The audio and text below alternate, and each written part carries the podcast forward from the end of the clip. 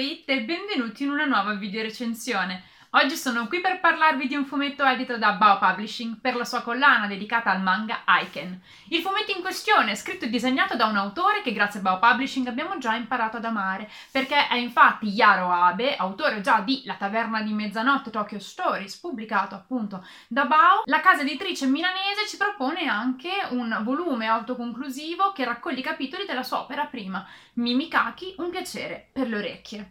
La storia editoriale di questo volume è piuttosto particolare perché Mimikaki è infatti il fumetto d'esordio di Yaroabe. Yaroabe era prima un pubblicitario, decide di partecipare ad un concorso indetto da Shogakukan, lo vince e comincia la serializzazione della sua prima opera per una serie di vicissitudini che riguardano la casa editrice e diciamo questioni che non riguardano strettamente la produzione di Aroabe, questa storia viene interrotta. Viene interrotta la sua pubblicazione e l'autore che aveva lasciato la sua precedente carriera per buttarsi anima e corpo nell'idea di fare il fumettista rimane un po' spiazzato. Però il suo editor non lo lascia da solo, infatti decide di consigliargli di provare a scrivere un manga a tema cibo.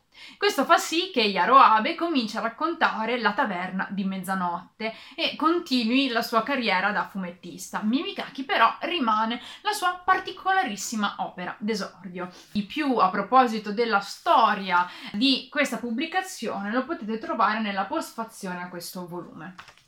Ebbene, Mimikaki. Mm, I Mimikaki sono degli scovolini, sono degli scovolini in bambù che eh, si concludono con un piccolo uncino, sono incurvati alla fine appunto dello scovolino con il quale si puliscono le orecchie. L'illustrazione della copertina ci mostra questa azione. La protagonista è Yamamoto di questa storia ed è la donna che è raffigurata appunto in questa sovracopertina. Lei è una donna che pulisce le orecchie e mm, ha un negozio che è piuttosto frequentato perché eh, questa della pulitura delle orecchie non è semplicemente quella che potremmo considerare un'azione igienica, musica, ma è proprio una sorta di rito. Gli avventori dello studio della signora Yamamoto appoggiano la testa sulle sue gambe mentre lei, con questo mimikaki, lo scovolino in bambù, pulisce loro le orecchie è una pratica che ha del rituale e anche questo fondo di rilassamento di natura quasi erotica, tanto che nel primo racconto che vede come protagonista un giovane preadolescente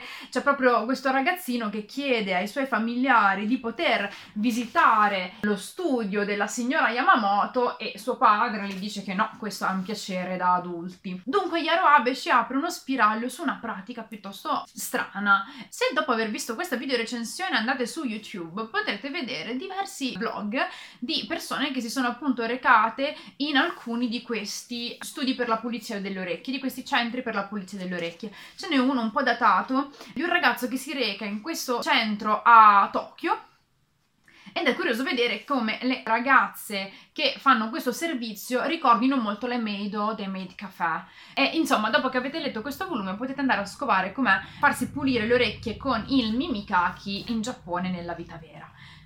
Ma insomma, tornando alla storia che ci racconta Yaro Abe, un po' così come avviene nella taverna di mezzanotte, anche in questo caso i veri protagonisti della narrazione sono gli avventori del negozio della signora Yamamoto. Infatti, le storie che ci vengono raccontate in ciascuno dei capitoli sono brevi storie autoconclusive, nel quale i vari personaggi hanno uh, un, un vizio, quello appunto di farsi pulire le orecchie tramite il mimikaki, e questo loro vizio ha una grande influenza sulla loro vita di tutti i giorni vediamo vari tipi di avventori che raccontano la loro storia e che riescono a sbloccare le situazioni della loro vita proprio grazie alla pulizia delle orecchie. Il Mimikaki quindi è un oggetto che ha un valore quasi rituale. Già il protagonista della prima storia breve dà addirittura al suo bastoncino di bambù un nome, proprio per indicare quanta importanza abbia nella sua vita questo vizio di farsi pulire le orecchie. Una delle storie invece come protagonista una ragazza a cui viene dato il divieto di pulirsi le orecchie tramite il Mimikaki perché che devono appunto guarire da una ferita che ha in un orecchio e racconta la sua difficoltà a trattenersi dall'idea di pulirsi eh, le orecchie in questo modo. Ci sono poi altre storie, storie d'amore, storie eh, di vita di, in varie sfumature, un po' così come siamo abituati a leggerne grazie alle storie degli avventori della taverna di mezzanotte. Qui Yaroab appunto racconta un'attività completamente diversa e lo fa con la stessa delicatezza e la stessa capacità di fare affezionare il lettore in brevissimo tempo alle vicende dei suoi personaggi. L'uomo che vi faccio vedere per mostrarvi un paio di tavole, quest'uomo con i capelli lunghissimi ad esempio, è un uomo innamorato che aspetta la sua bella da anni e appunto vive i sogni che fa riguardo a questa donna proprio accompagnandoli da farsi pulire le orecchie. Abbiamo poi una donna insensibile che non credeva assolutamente nel rilassamento che poteva essere indotto da questo tipo di pratica, abbiamo degli anziani, dei ragazzini, la varietà di personaggi che Yaro Abe ci propone come al solito è ampissima.